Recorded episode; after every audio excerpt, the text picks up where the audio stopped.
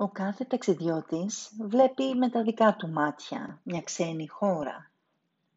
Άλλη βλέπει τις ομορφιές της και άλλος τις ασχήμιες της. Ο καθένας πιστεύει πως αυτό που βλέπει είναι η πραγματικότητα.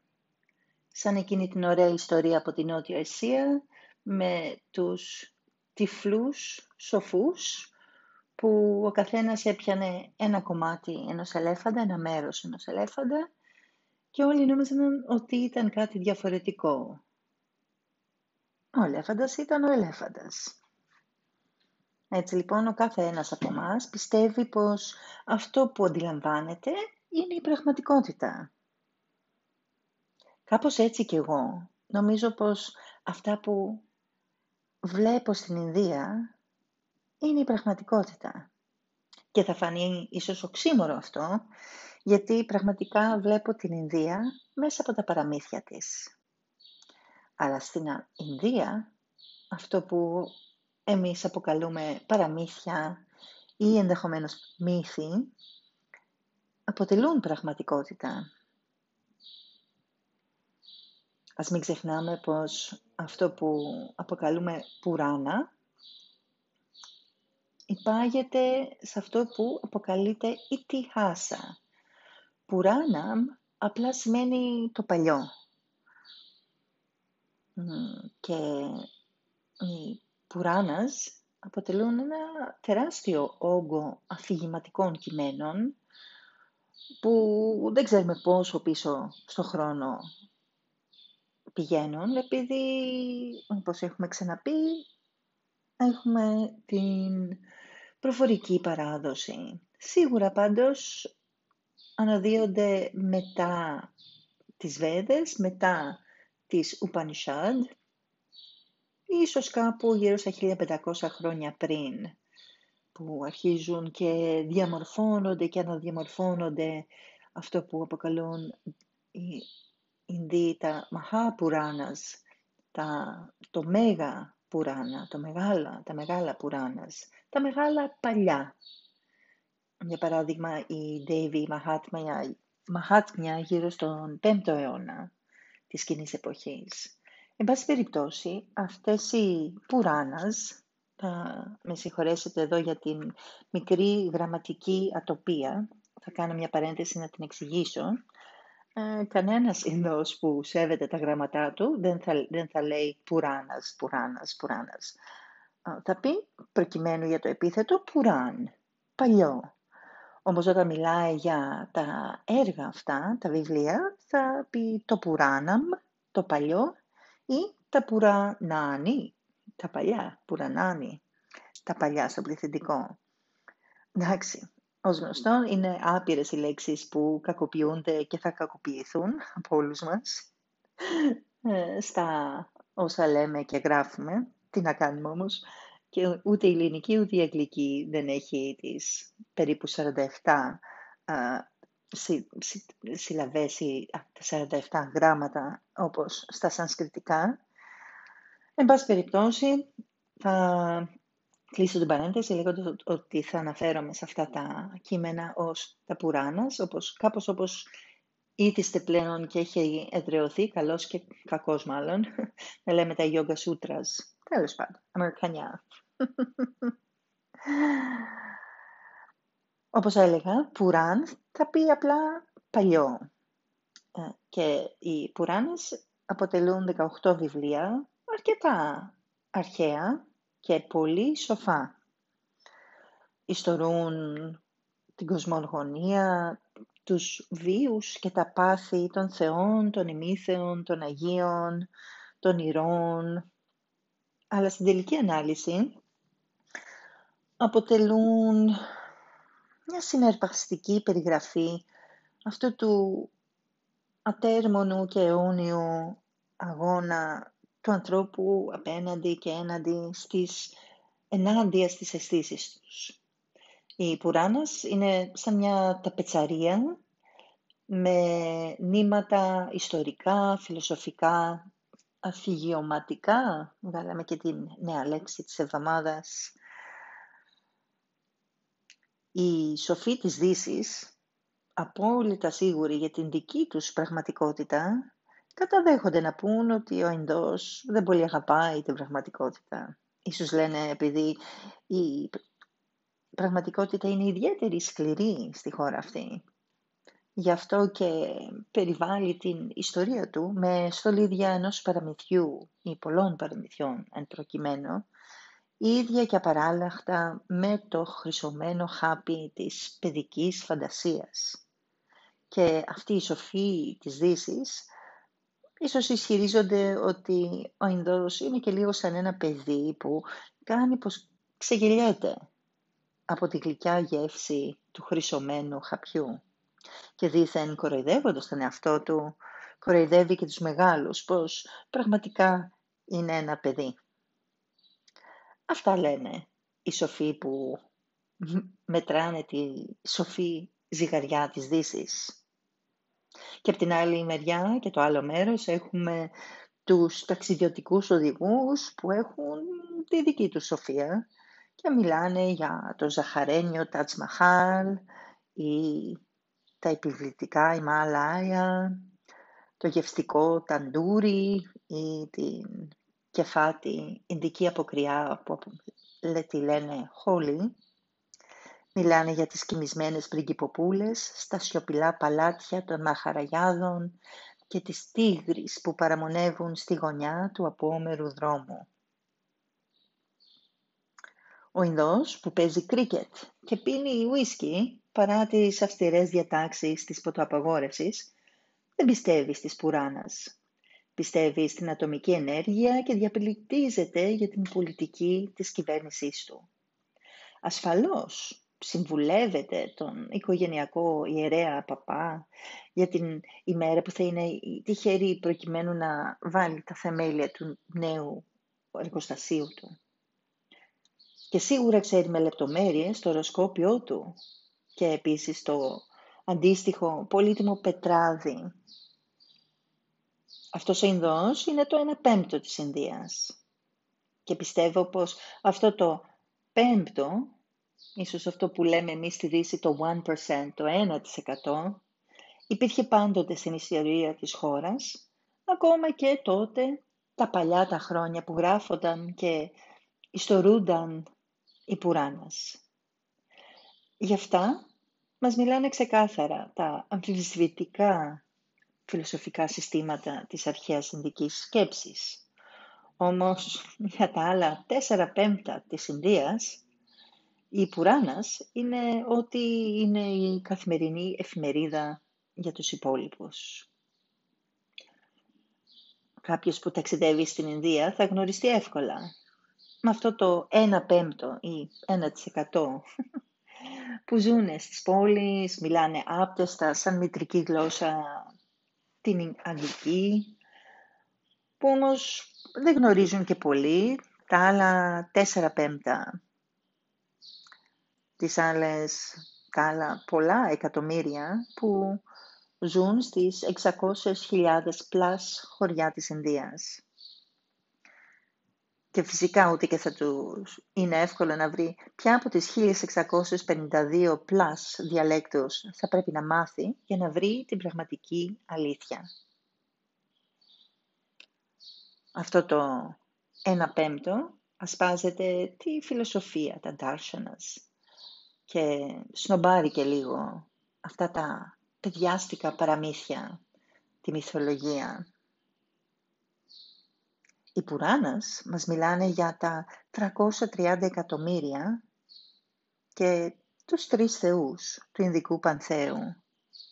Μιλάνε για τον έναν που δεν έχει γένος, φίλο, δεν έχει όψη, ούτε οσμή, ούτε αρχή και τέλος.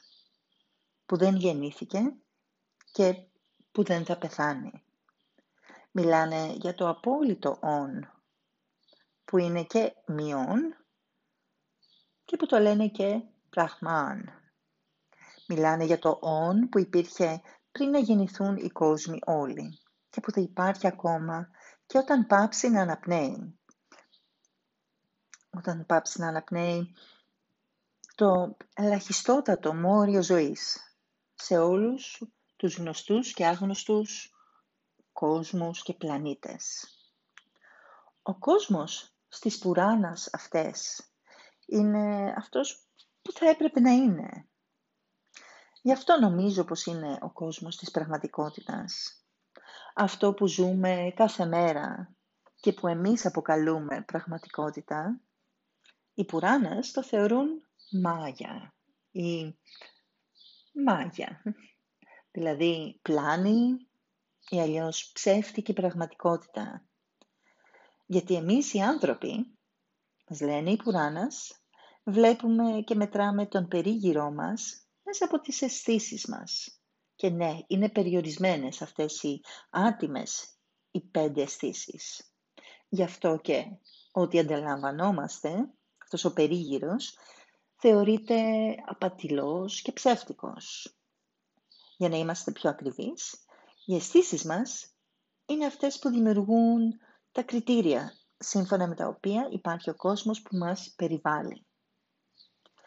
Για να φτάσει ο ειδός των πουράνας στον πραγματικό κόσμο, εντός εισαγωγικών πραγματικό κόσμο, θα πρέπει να εξουδετερώσει όλες τις αισθήσεις του, όπως μας διδάσκουν και όλα τα ιογικά κείμενα πλην ένα-δυο ταντρικών.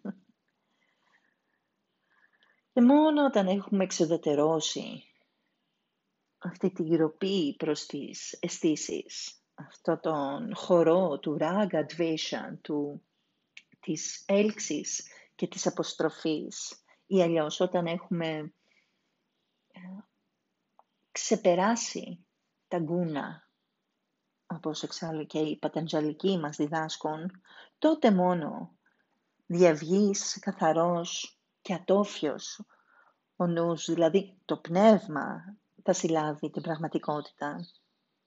Αυτός που ενώνεται με την πραγματικότητα είναι ο γιόγι, ο πραγματικός άνθρωπος. Η Δύση που πιστεύει πως είναι μέσα στην πραγματικότητα όταν λέει γιόγι, εννοεί έναν άνθρωπο που ζει έξω από την πραγματικότητα ή όπως ίσως έχουμε ακούσει και εμείς οι ίδιοι, ως ασκούμενοι, ως ονειροπόλοι, όπως λέει και ο John Lennon, you may say I'm a dreamer, but I'm not the only one. Eh? I hope someday you'll join us, and the world will be as one. Έτσι, στην κοσμάρα σου, ε; Το έχετε ακούσει; Εγώ πολύ συχνά. Και όταν ξεκίνησα να διδάσκω γιόγκα, πόσο ευγνωμονούσα που και μάλιστα έτσι με πείσμα ότι έχω καταφέρει να δημιουργήσω τον κόσμο μου με έναν τέτοιο τρόπο ώστε ζώντας τον κόσμο μου, φροντίζοντας τον κήπο μου, στην κοσμάρα μου όπως λέμε, ε, μπορώ να βιοπορίζομαι, να προχωράω, να μαθαίνω, να εξελίσσομαι, να μοιράζομαι, να συνδέομαι. Κάπως έτσι λοιπόν. Εμείς νομίζουμε ότι η γιόγκη είναι εκτός πραγματικότητας, αλλά στην πραγματικότητα ίσως, μήπως, αυτός ο κόσμος της ύλη, της κατανάλωσης, της σύγκρισης, της φιλοδοξίας, της καταστροφής του φυσικού μας περιβάλλοντος, μήπως αυτός ο κόσμος είναι η πλάνη. Πού είναι η αλήθεια, ποιος να ξέρει; Όπως λέει και το δέκατο κεφάλαιο της Rig Veda, αυτό, μόνο αυτό το ξέρει. Ή μήπως ούτε καν αυτό.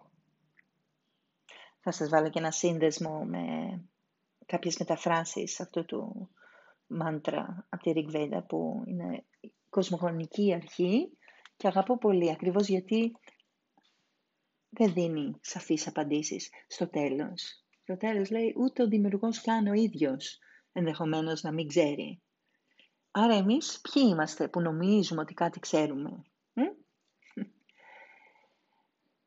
Εν πάση περιπτώσει, μετά από αυτή την κάπως μακροσκελή εισαγωγή, ίσως πήρατε μια γεύση ή πήρατε, καταλάβατε, ότι σήμερα θα μιλήσω λίγο για τις ιστορίες ή τους μύθους γενικά και συγκεκριμένα στην ενδική γεωργική παράδοση.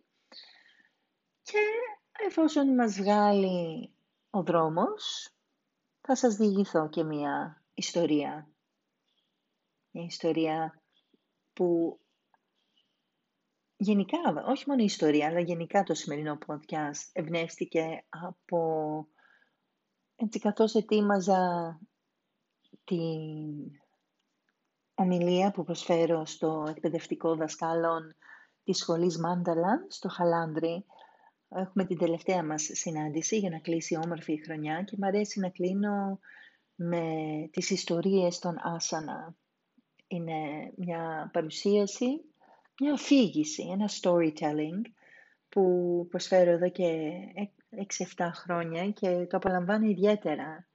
Και κάθε μα κάθε μα κάθε μας κάθε φορά που ξαναεπισκέπτομαι κάποιες από τις πολλές και όμορφες ιστορίες που πλαισιώνουν την πρακτική μας, που πλαισιώνουν και αποτελούν το θεμέλιο της παράδοσης, μου αποκαλύπτουν νέες πτυχές, νέες διδαχές, νέα διδάγματα, νέα έμπνευση.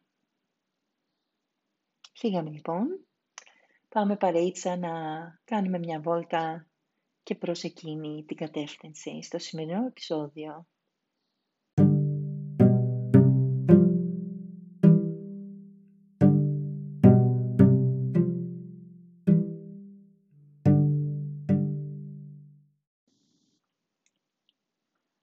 Η αφήγηση έχει δύναμη αυτό που λέμε το storytelling και στα ελληνικά το λένε. Έχουμε ακόμα και, και στη σύγχρονη μέρα άπειρα TEDx Talks, μπορείτε να γκουγκλάρετε για τη δύναμη της αφήγησης. Η αφήγηση, οι ιστορίες μας βοηθάνε να αποκωδικοποιήσουμε τον κόσμο στον οποίο ζούμε και να μας δώσουν έναν πλούτο διαχρονικών αξιών που καμιά φορά, ειδικά σε αυτή την κάλλη γιούγκα, σε αυτή την σκοτεινή εποχή που διανύουμε ως ανθρωπότητα, ε, τι είναι να λείπει; Όπως η επιστήμη μας βοηθάει να, να βγάλουμε ένα νόημα από τον εμπειρικό κόσμο, η αφήγηση σίγουρα είναι το όχημα που μας επιτρέπει να βγάζουμε ένα κάποιο νόημα από αυτόν τον κόσμο. Έχουμε μυθικές, μυθολογικές ιστορίες, ιστορίες ζωής, ιστορίες στις ειδήσεις, ιστορίες στα stories. Έτσι, ακόμα και οι, αυτά τα behemoths, τα, τα μεγαθύρια των μέσων κοινωνικής ε, δικτύωσης έχουν αξιοποιήσει και εκμεταλλευτεί την απίθμενη δίψα μας να μοιραζόμαστε και να καταναλώνουμε ιστορίες. Δεν νομίζετε; Οι ιστορίες επικοινωνούν, ξεκαθαρίζουν, διαλευκάνουν, πείθουν, όπου, από όπου και αν τις πιάσεις.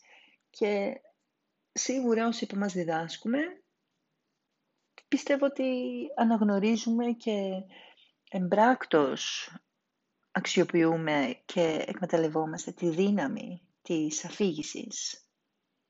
Οι μύθοι τώρα είναι, νιώθω σαν να αιωρούνται κάπου μεταξύ των ουρανίων, αυτών που είναι αόρατα, του παράδεισου και της γης, των όσων είναι άμεσα αντιληπτά. Ο μύθος έχει απεριόριστο δυναμικό να και είναι η σημαντικότερη μορφή αφήγησης. Κάποιοι στην παράδοση θεωρούν τη μυθολογία ως ιστορία, άλλοι ως φαντασία. Όπως και να έχει, η μυθολογία, η μύθη είναι εργαλεία για να ε, βάλουμε νόημα, ρε παιδί μου, τι σημαίνει το να είσαι άνθρωπος, τι σημαίνει να ανήκουμε α, σε αυτό, σε μια κοινωνία ως μύθοι, ως καθρέφτες των δυσκολιών, των προκλήσεων της ζωής, ως χάρτες για το ανθρώπινο ταξίδι και ως έτσι λίγο δραματοποίηση του εσωτερικού κόσμου, της εσωτερικής ζωής, του πνεύματος. Οι μύθοι μπορούν να καταφέρουν να μας αφυπνίσουν τη συνειδητότητα, να την διευρύνουν και καθώς αναγνωρίζουν, γιορτάζουν τη δύναμη του ανθρωπίνου πνεύματος, να, έχουν, να, να αποτελούν ένα γερό θεμέλιο όχι μόνο της κουλτούρας και του πολιτισμού, αλλά της ίδιας της ανθρώπινης της ψυχής, του ίδιου του πνευματικού ταξιδιού. Τώρα, όσον αφορά τη δύναμη της μυθολογίας στην Ινδία, δεν χρειάζεται να σας πω πόσο στο προσκήνιο βρίσκεται στο πλαίσιο της γιόγκα, των Ινδικών Darshanas, η Ινδική σκέψη, τέχνη, το Ινδικό τραγούδι, ο χορός, η τελετουργία είναι αναπόσπαστο μέρος του Ινδικού μύθου. Αν και ελάχιστοι μπορεί να γνωρίζουν τα μάντρας των Βεδών ή τις Ινδικές τελετουργίες ή ακόμα και πτυχές της Ινδικής φιλοσοφίας που για μας είναι άγνωστες. Μιμάμσα, σε λιγότερο βαθμό Βεντάντα. Όλοι στον ειδικό κόσμο γνωρίζουν πολλές από τις ιστορίες, από τα σανσκριτικά επικά και τα λεγόμενα πουράνας, για τα οποία μιλάμε σήμερα. Αυτές οι ιστορίες είναι η, στην κυριολεξία η ιστορία της Ινδίας. Δηλαδή τα πουράνας, αυτά τα 18 μαχά πουράνας, 18 έργα όπως ανέφερα νομίζω στην εισαγωγή, ε, εντάσσονται μαζί με τη Μαχαμπάρατα για, για παράδειγμα και τη Ραμάγιανα από τα επικά ως η Τιχάσα. Δηλαδή ότι όντως έτσι ήταν. Οπότε έχω ξαναπεί στο παρελθόν, μπορούμε να είμαστε λίγο πιο προσεκτικοί όταν τα λέμε η μύθη της Ινδίας, η μύθη του γιόγκα, διότι αυτή η λέξη μύθος ε, στα ελληνικά καθώς και στα αγγλικά παραπέμπουν σε κάτι εκτός πραγματικότητας, κάτι γεννημένο στη φαντασία, κάτι που δεν συνέβη πραγματικά, μυθοπλασία λέμε, που και νομίζουμε ψέματα νομίζω, έτσι δεν είναι. Ε, αντίθετα, και αντίστοιχα, για πολλούς, αυτά τα πουράνας είναι πράγματα που συνέβησαν, ότι ο κόσμος κάποτε ήταν έτσι, οι θεοί κάπως έτσι. Είναι πολύ απλά τα, τα παραμύθια από παλιά, οι ιστορίες από παλιά ακόμα καλύτερα και φυσικά και πρωταγωνιστούν βασιλιάδες, ραγιάδες, θεοί και άγιοι και σοφοί και ε, εξωπραγματικά πλάσματα λίγο, και λίγο επιστημονική φαντασία πώς θα τα σκεφτόμασταν σήμερα. Είναι εκφύσεως πάρα πολλοί έχουν αυτό το, τον διδακτισμό και χρειάζεται λίγο δουλίτσα για να τα ξετυλίξουμε. Γιατί αλλιώς, όπως και κάποιες πρόσφατες γενιές, πολλοί Ινδοί, που όταν γνωρίζουν λίγο πιο βαθιά αυτές τις ιστορίες από τα παιδικά τους χρόνια, έχω ακούσει δηλαδή δηλαδή, πόσο λυπάμαι που δεν τα μοιράστηκα με τα παιδιά μου αυτά. Γιατί έχουν το δυναμικό ενός πολύ βαθύ πλούτο, πλούτου, πολύ βαθιού πλούτου. Πολλά πλούσια δώρα, πάση περιπτώσει. Um, άνω τελεία. Ο κόσμος των Πουράνας είναι ένας χώρος με ιερούς τόπους, γιάτρα, τύρτα, ε, με πολλούς κόσμους, πολλά επίπεδα, πολλά locals. Και ο χρόνος φυσικά είναι κυκλικός, δεν είναι γραμμικός όπως εμείς στη Δύση τον αντιλαμβανόμαστε. Και αυτός ο κόσμος έχει και περικλεί πολλά πρόσωπα, θεϊκά, ε, όπως είπα, σοφούς, νύμφες, βασιλιάδες.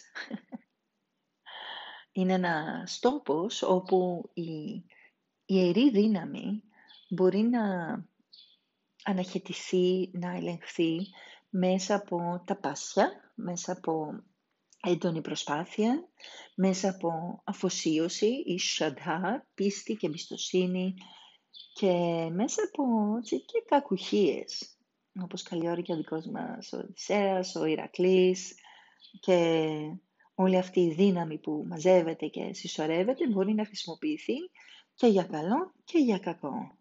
Έχουμε πολλά παραδείγματα εξάλλου ε, των ράξασα ή άλλων δαιμονικών μορφών που μέσα από την αγωνιώδη και έντονη προσπάθεια που κάνουν για χιλιατηρίδες, έτσι τύπου γιογική ταπάσια, ε, κερδίζουν την εύνοια των θεών και δώρα, boons από τους θεούς. Αυτές οι ιστορίες, κάποιες από αυτές τις ιστορίες των Πουράνας χαρακτηρίζονται και από α, συγκεκριμένες αρχές, αρετές, αυτά τα beliefs, αυτά, που, αυτά πράγματα στα οποία πιστεύουν, που όμως διαχέουν ολόκληρο τον ειδικό κόσμο. Και μάλιστα από αυτές τις ιστορίες είναι που μας έρχεται και πολύ από τη γιόγκα σήμερα. Η γιόγκα εξάλλου και η σύγχρονη ασυνοποιημένη γιόγκα και η γιόγκα πάντα είναι σαν ένα από εκείνα τα πανάρχια δέντρα μπάνιαν που είναι είδος φύκου ή σικιάς που έχει τα κλαδιά του δέντρου, κατεβαίνουν κάτω και ριζώνουν και από εκεί ξεπετάγονται σαν νέα δέντρα και δημιουργούνται ολόκληρα δάση από ένα μόνο δέντρο. Και αυτό το δέντρο το θρέφει το χώμα, η γη, πριτιβή της Ινδίας. Και αυτό που θρέφει το λίπασμα για την Ινδική παράδοση, μπορούμε να το βρούμε στους μύθους αυτούς της Ινδικής παράδοσης.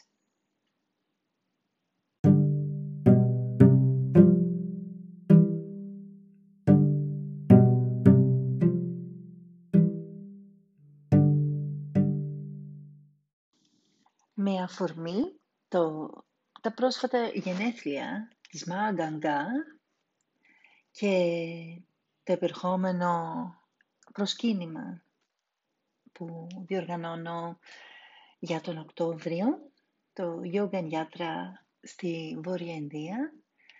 Ε, είπα να σας πω δύο πράγματα για τον Γάγκη και μια ωραία ιστορία όσον αφορά την κάθοδο του Γάγγη στη γη. Τι λέτε, αντέχετε; Οκ. Να πούμε. Τίποτα δεν ξέρει από την Ινδία, αυτός που δεν ξέρει τον Γάγγη. Και δεν εννοώ την Ινδία του χάρτη, όπου βλέπει κανείς τα βουνά της και τις θάλασσές της και μαθαίνει από πού πηγάζει ο Γάγγης και σε ποια θάλασσα τελειώνει. Αυτά είναι γνώσεις ενός σχολαστικού φοιτητή της γεωγραφίας. Αυτό που πρέπει να γνωρίζετε καταρχάς για τον Γάγκη είναι ότι δεν πρόκειται για έναν οποιοδήποτε κύριο Γάγκη. Αντί αυτού πρόκειται για μια όμορφη, ωραιότατη θεά. Οι Ινδοί την ονομάζουν Μα που σημαίνει μάνα, Γκάγκα, και την παριστάνουν σε μια όμορφη γυναίκα. Όλα τα σώματα νερού, όλα τα νερά στην Ινδία είναι θηλυκού γένους παρεμπιπτόντος. Και παριστάνεται συχνά να κυλάει, να κατεβαίνει από τα μαλλιά του μεγάλου γιόγκι, μεγάλου θεού Σιβα. Η Γκαγκά κατοικεί στους ουρανούς και κοιμάται μέσα στο μεγάλο δάχτυλο στο πόδι του Βίσνου Ναράιανα. Το πρωί ξυπνάει, κάνει την τουαλέτα της και πηδιχτεί και λαριστεί πάει να πει την καλημέρα της στον Σίβα, όπου χώνεται ολόκληρη με το φιδίσιο της κορμί, στα μακριά μαλλιά του, αυτές τις ε, τζίβες, τα dreadlocks, στις χαράδες των Χιμάλαια δηλαδή, και παίζει εκεί μέσα με χιλιάδες τσακίσματα μες στις γουρές του μπούκλες και ξεχύνεται χαρούμενη χοροπηδώντας τις παιδιάδες και τους κάμπους των ουράνιων κόσμων. Παρένθεση, σε αρκετά πουράνες από ό,τι έχω ακούσει, οι ουράνιοι κόσμοι θεωρούνται απλά α, οι τόποι βόρεια προς τα, την οροσυρά των Ιμαλαίων, προς το μυστικό βουνό Μέρου. Ε, βασικά αυτά ήταν τα abodes of the gods, όπως λένε, τα, οι κατοικίες των θεών. να σημειώσουμε ότι αυτά τα αδιάβατα μυθικά βουνά που υπάρχουν φυσικά και σήμερα λέγονται Χιμάλαια και όχι Χιμαλάια. Άσχετα, εμείς εντάξει, okay, εμείς στα ελληνικά τα λέμε Χιμαλάια, αλλά είναι Χιμάλαια. Χιμά θα πει κρύο, χιόνι, χειμώνας. Ε, και είναι, άρα όλα μαζί είναι ο τόπος του χιονιού. OK. Okay. Πίσω στην Μα Γκάνγκα, λοιπόν. Η Μα Γκάνγκα είναι ο πιο ιερός ποταμός της Ινδίας και μέχρι σήμερα ο κάθε ευσεβής Ινδουιστής θεωρεί τάμα του ύψιστο να πάει έστω και μια φορά στη ζωή του να λουστεί στα νερά του Γάγκη. Ε, και ακόμα περισσότερο αν έχει την πολυτέλεια και τους γιους να το κάνουν όταν έρθει η ώρα να κάνει τη μετάβαση, να πεθάνει, αν έχει γιους που θα κάψουν το κουφάρι του και θα ρίξουν τη στάχτη του στο γάγκι, τότε είναι σίγουρο ότι γλιτώνει από μπόλικα πήγαινε έλα στον μάταιο του το κόσμο. Ε, δηλαδή, βασικά θεωρείται ότι είναι σαν να σβήνει το κάρμα σου. Ε, όπως γνωρίζουμε, οι Ινδοί, οι Ινδουιστές πιστεύουν στη μετενσάρκωση, αφού η ψυχή είναι εκείνη που κάθε φορά μπαίνει σε ένα καινούριο σώμα, αλλά θα μιλήσουμε για αυτό ίσως κάποια άλλη φορά, για το κάρμα. Αυτό που κρατήστε σίγουρα είναι ότι οι Ινδουιστές πιστεύουν ότι όσο περισσότερα τα σπηλώματα, αυτό που εμείς αποκαλούμε αμαρτίες, που είναι πιο πολύ σαν λεκέδες, ή όσο πιο πολλές επιθυμίες επίσης ε, κρατάει κανείς σε αυτή τη ζωή, ε, τότε τόσες περισσότερες φορές έρχεται σε αυτόν τον κόσμο και αντίστοιχα μπορεί να κατέβει και κανένα level, να κατέβει επίπεδο. Ο Σίβα λοιπόν βλέπει τα παιχνιδίσματα της πανέμορφης Γκαγκά και χαίρεται, χαρά μεγάλη. Θεοί και άνθρωποι την εξυμνούν και τις τραγουδούν τα ωραιότερά τους τραγούδια αν τύχει καμιά φορά και κοπεί το νερό, τότε ο άνθρωπος θυμώνει και απειλεί πως θα κάνει δικαστήριο στη δημαρχία γιατί έσπασε ένας σωλήνας ή ίσως γιατί δεν πιάσαν τόπο οι προσευχές ή γιατί δεν προσεύχονταν στη Θεά Γκαγκά, πάση περιπτώσει. Βέβαια είναι ότι το τραγούδι των θεών δεν μιλάει για το ταπεινό νεράκι της γης, ε; Μιλάει για το νεράκι των θεών που δροσίζει τους αθάνατους, τους ημίθους, τους ρίσι, τους προπάτορες και κάποιους σπουδαίους γιόγκι ή μούνι. Τίποτα βεβαίως δεν γίνεται στους ουρανούς που να μην επαναλαμβάνεται ταυτόχρονα και στον κόσμο των θνητών. Έτσι, για μας, τους θνητούς, υπάρχει το αντίστοιχο ανθρώπινο κρυστάλλινο νεράκι που βγαίνει δροσερό από τα σπλάχνα της γης και πιο συγκεκριμένα το, η πηγή στα πόδια των αδιάβατων φουνών που λέγονται Χιμάλαια. Ε, η Γκαγκότρι λέγεται η πηγή αυτή και μέχρι σήμερα ακόμα αποτελεί τόπο για προσκύνημα για χιλιάδες πιστούς κάθε χρόνο. Πώς ξεφεύγω ρε παιδί μου; Πάμε πίσω. Εδώ. Γι' αυτό κρατάω σημειώσεις. Αν ακούσετε τις σελίδες που γυρνάνε, είναι οι σημειώσεις που είναι απαραίτητες ώστε το podcast να έχει διάρκεια μέχρι μία ώρα και όχι τις τρεις ώρες που θα μπορούσα να κάθομαι και να ταξιδεύουν αερά σε αυτά. Μια φορά και έναν καιρό λοιπόν, θυμηθείτε, η τι χάσα, δηλαδή, όντως έτσι ήταν. Πριν από πολλά χρόνια, πριν από πολλές χιλιατηρίδες, η γη βίωσε μια πρωτοφανή ξηρασία, έτσι, αυτό, που δεν υπήρχε τίποτα, ούτε νερό νεράκι να πιείς, όλα τα σπαρτά είχαν μαραζώσει, είχαν καταστραφεί βασικά. Το νερό ως οντότητα, ως σύμβολο, είναι η ουσία της ζωής. Χωρίς αυτό, ε, κάποια στιγμή επέρχεται αναπόφευκτα και επιβεβαιωμένα καταστροφή και θάνατος. Έτσι λοιπόν τα, όλα τα πλάσματα της γης ήταν, διψούσαν πάρα πολύ.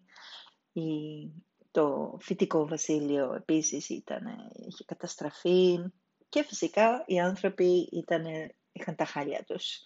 Παντιστοιχείς, ταλαιπωρημένοι και κάπως έτσι η άκρος συμπονετική θεά Πριτιβή, η θεά αυτή που εμείς ίσως σκεφτόμασταν ως ηγέα, η θεά της γης, προσευχήθηκε, επικλήθηκε στα ουράνια,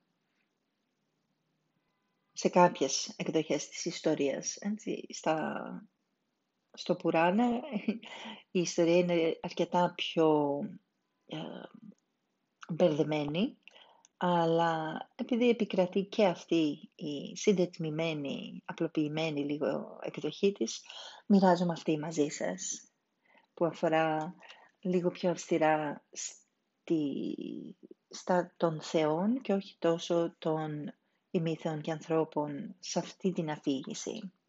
Έτσι λοιπόν, επικλήθηκε η Πριτιβή στους θεούς και ο καλός Θεός Βίσνου, ο συντηρητής και διατηρητής, ο Θεός που έχει και τα στοιχεία του ήλιου, δηλαδή αυτός που με τη λάμψη του επιτρέπει στο να συνεχιστεί η ζωή στον κόσμο και επίσης ο προστάτης του κόσμου. Άκουσε την κραυγή και αμέσως βάλθηκε να βρει κάποια λύση για αυτό το τεράστιο πρόβλημα που έπλητε τον πληθυσμό, τον κόσμο της γης. Δεν ήταν και απόλυτα σίγουρος τι κατεύθυνση να πάρει και πού να απευθυνθεί, οπότε πήγε και να το συζητήσει και με τον Μπραχμά, τον ε, δημιουργό του σύμπαντος. Σίγουρα ο παππούς Μπραχμά τα ήξερε εξάλλου τι να κάνει, πώς να το αντιμετωπίσουν.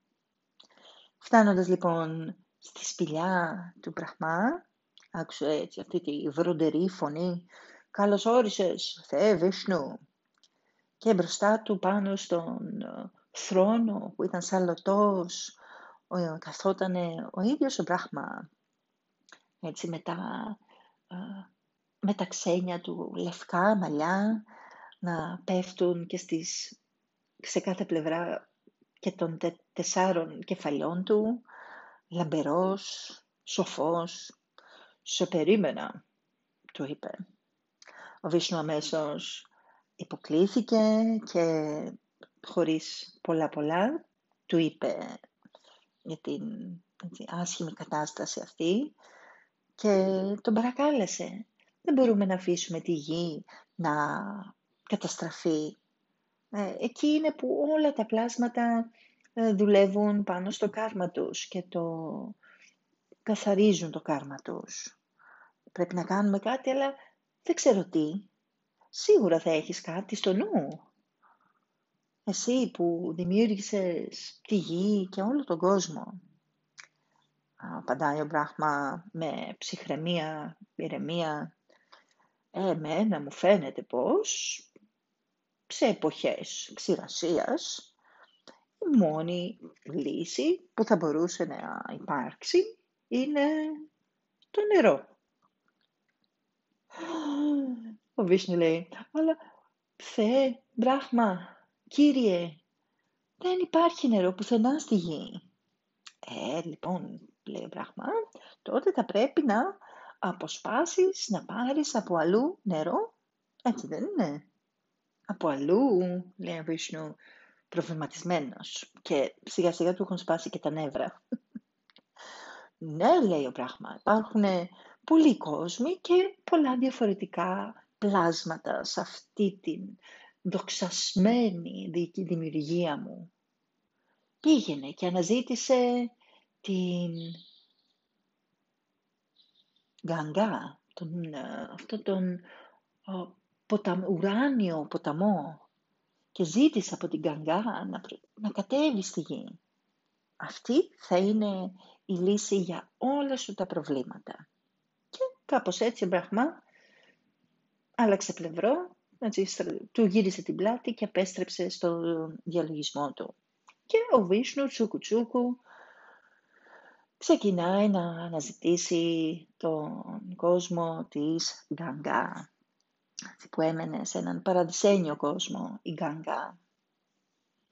Φτάνει λοιπόν στο εντυπωσιακό της παλάτι και τον δέχεται εκείνη, αλλά με το που ακούει το σχέδιο δράσης, το πλάνο δράσης του Μπραχμά, ξεσπάει στα γέλια και απαντάει στη γη, ε, εκεί κάτω, περιμένεις να αφήσω τα, τον παράδεισο και να, να υποβιβάσω τον εαυτό μου και να κατέβω στους χαμηλότερους κόσμους. Δεν υπάρχει περίπτωση. Ανένδοτη η γκαγκά. Και συνεχίζει, αν έστω πες ότι καταδεχθώ να κατέβω η ισχύς μου, η φόρα μου, είναι πολύ μεγάλη. Με το που προσγειωθώ, αυτή η ξε, ξεραμένη γη θα ραγίσει στα δύο. Θα σπάσει η γη, δεν θα αντέξει το βάρος της ορμής μου. Όχι, δεν υπάρχει περίπτωση, του λέει. Και απογοητευμένος ο Βίσνου αφήνει την Γκαγκά στο θρόνο της και επιστρέφει στον Μπραχμά. Ο Μπραχμά τον κοιτάει περίεργα και του λέει «Τι έγινε, Βίσνου, γύρισες κιόλας». Ο Βίσνου του εξήγησε την κατάσταση και για άλλη μια φορά τον παρακάλεσε να βοηθήσει. Ο Μπράχμα έτσι έξασε και λίγο το, τα μουσια του, τα κεφάλια του τέλος πάντων και έτσι, σχεδόν από μέσα του άρχισε να λέει η γκαγκά, η μεγάλη, ναι, όντως μπορεί να καταστρέψει τη γη με την ορμή της. Και ξαφνικά, βγαίνοντας από αυτή τη σκεπτική ε, στιγμή, κοιτάζει τον Βίσνου και του λέει «Δεν ξέρω ακόμα την απάντηση για αυτό το δίλημα, αλλά η διέστησή μου μου λέει ότι θα πρέπει να αναζητήσεις τον δυνατό Σεβά, έτσι, τον mighty Σεβά. Εκείνος θα ξέρει πώς να προχωρήσουμε. Ο Σεβά λοιπόν ευχαρίστησε τον παππού Μπραχμά και ξεκίνησε βιαστικά να πάει τώρα στο Κάιλας να αναζητήσει τον Σεβά. Ο Σεβά βεβαίως ο μεγάλος ασκητής, ο Μαχά Yogi, ο Μέγας Yogi, έχει το σπίτι του πολύ ψηλά στα Ιμαλάια, στη, όσο πιο ψηλά μπορείς να πας και να είσαι ακόμα σε αυτό τον κόσμο της γης, εκεί. Και είναι σε βαθύ διαλογισμό, είναι εντυμένος με το δέρμα, είτε αντιλόπης, είτε τίγρης, εν πάση περιπτώσει έχει υπερνικήσει τις, τα ζωώδη του ένστικτα. Είναι καλυμμένο το δέρμα του από βιμπούτι που είναι το ιερή στάχτη. Και κάπως έτσι διακόπτει τον διαλογισμό του. Hara Hara Hara Mahadev Yogeshwara Hari Om Γεια σου Βίσνου, εσύ που προστατεύεις τη γη, προστάτη της γης, απαντάει ο Βίσνου, με σεβασμό. Το τρίτο μάτι του Σίβα είχε ήδη παρακολουθήσει όλα όσα είχαν προηγηθεί και γνώριζε ακριβώς γιατί είχε έρθει ο Βίσνου για να τον συμβουλευτεί, να τον βοηθήσει. Οπότε χωρίς να περιμένει καμία περαιτέρω πληροφορία ή ανάλυση ή επεξήγηση, μίλησε βροντερά.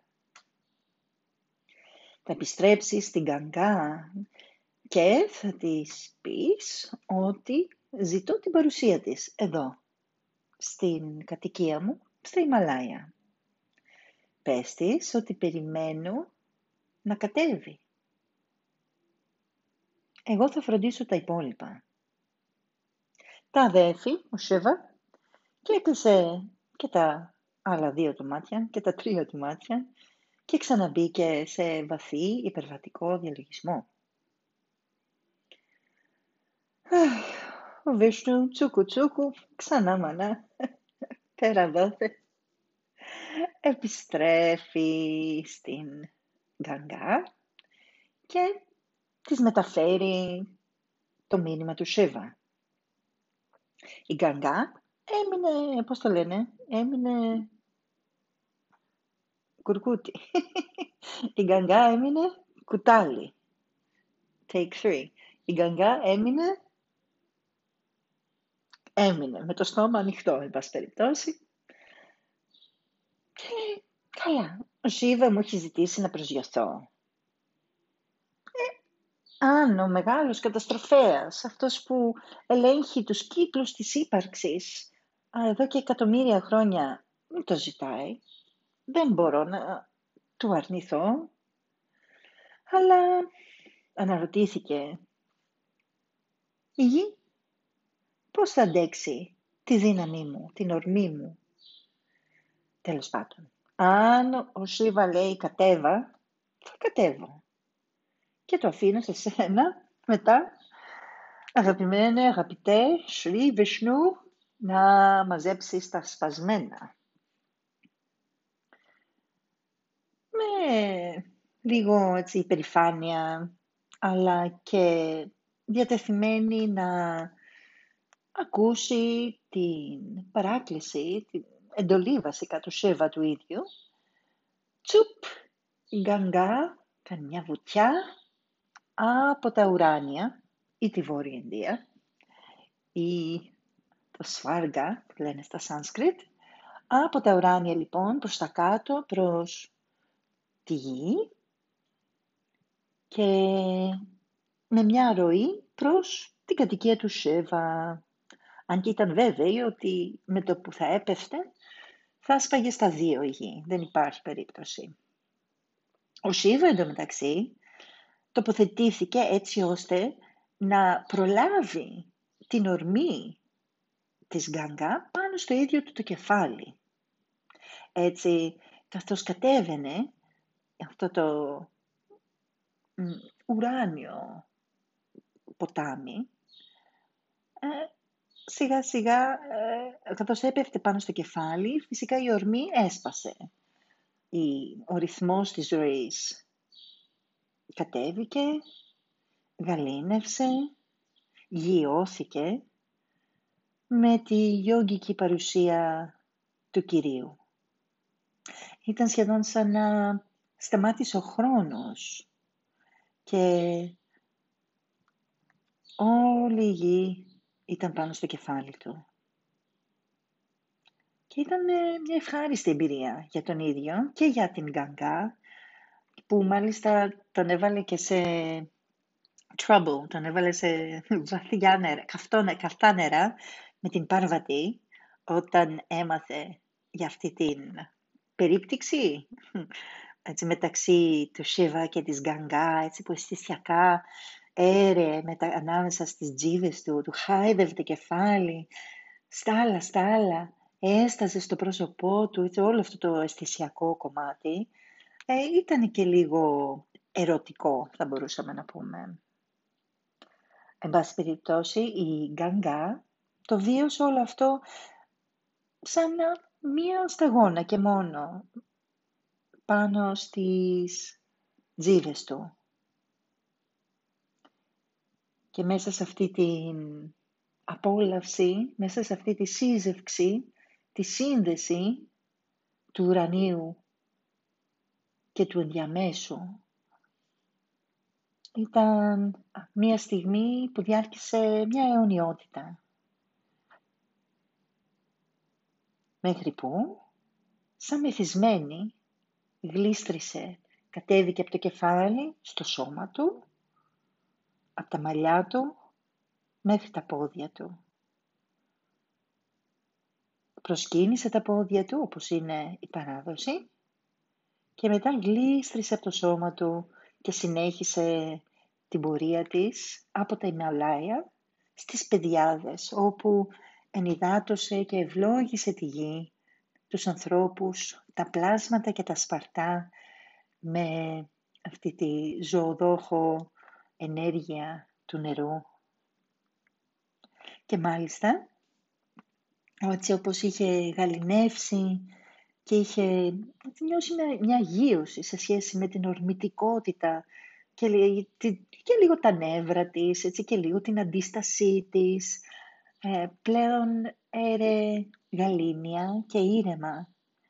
Και ακόμα και σήμερα που είναι, αποτελεί πηγή θρέψης, εξαγνισμού για αμέτρητες ψυχές μέχρι σήμερα, έχοντας περάσει από αυτή τη γύρωση της γιόγικης διαδικασίας που ξεκινάμε όχι μόνο όταν ξεκινάμε γιόγκα ή διαλογισμό ή κάτι αντίστοιχο που είμαστε πυρ και μανία και φωτιά και βράζουν τα συναισθήματά μας αλλά και σε καθημερινή βάση πως μέσα από τη γιόγκικη διαδικασία μέσα από τη σύνδεση με το σώμα, με το νου, με το πνεύμα, την ανακούφιση που προσφέρει αυτή.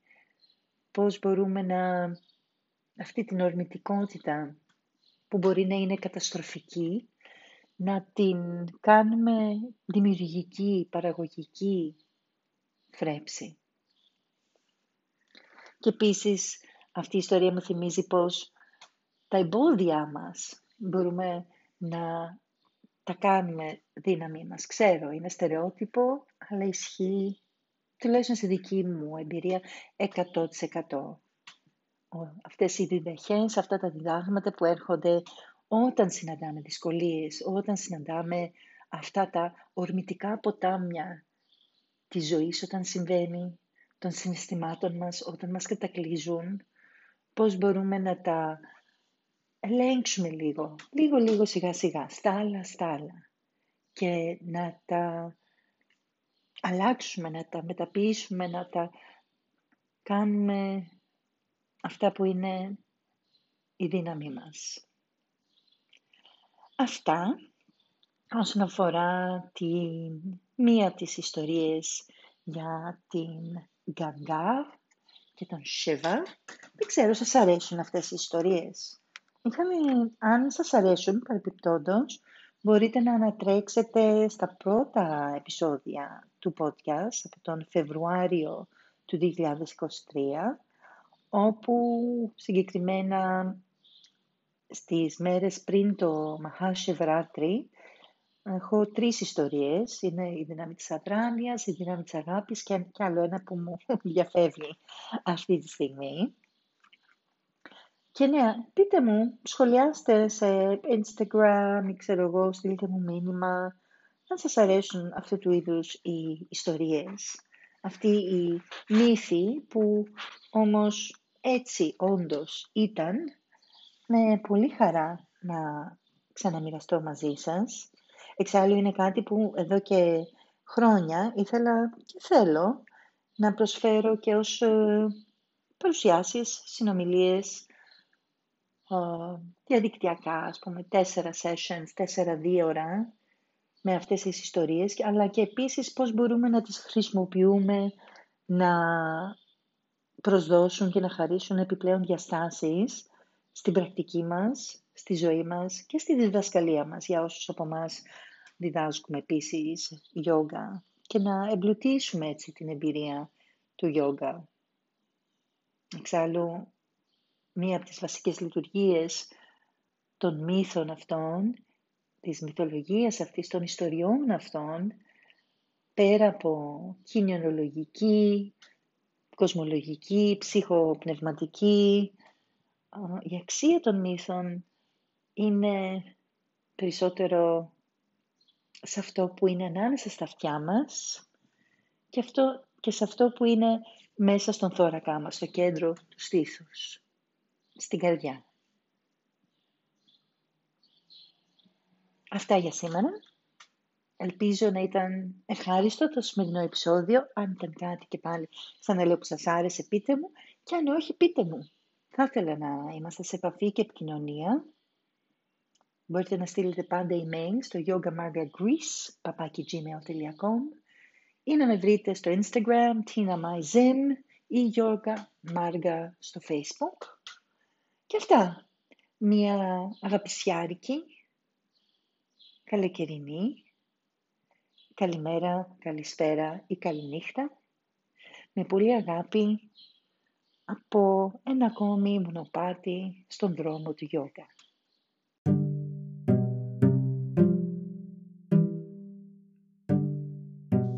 Και αυτό ήταν το σημερινό μας podcast. Ελπίζω να σας άρεσε και να πήρατε κάτι χρήσιμο. Και αυτό είναι και το ιστερόγραφο. Εάν σας αρέσει το podcast, εάν νομίζετε ότι κι άλλοι θα ίσως αποφελούνταν ακούγοντας αυτό το podcast, θα μας βοηθούσε πάρα πολύ εάν βάζατε μερικά αστεράκια όπου βρίσκετε τα podcast σας, ένα rating, ιδανικά πέντε, γιατί όχι πεντάστερο podcast εξάλλου θα. Και αν έχετε και παραπάνω χρόνο στη διάθεσή σας και είστε super fan, ένα review, δύο προτάσεις, τι σας αρέσει από το podcast, θα ήταν super wow. Αυτά για τώρα. Σας στέλνω την αγάπη μου, ευχαριστώ εκ των προτέρων και ελπίζω να συναντηθούμε και να τα πούμε σύντομα ξανά εδώ, στο Yoga Market.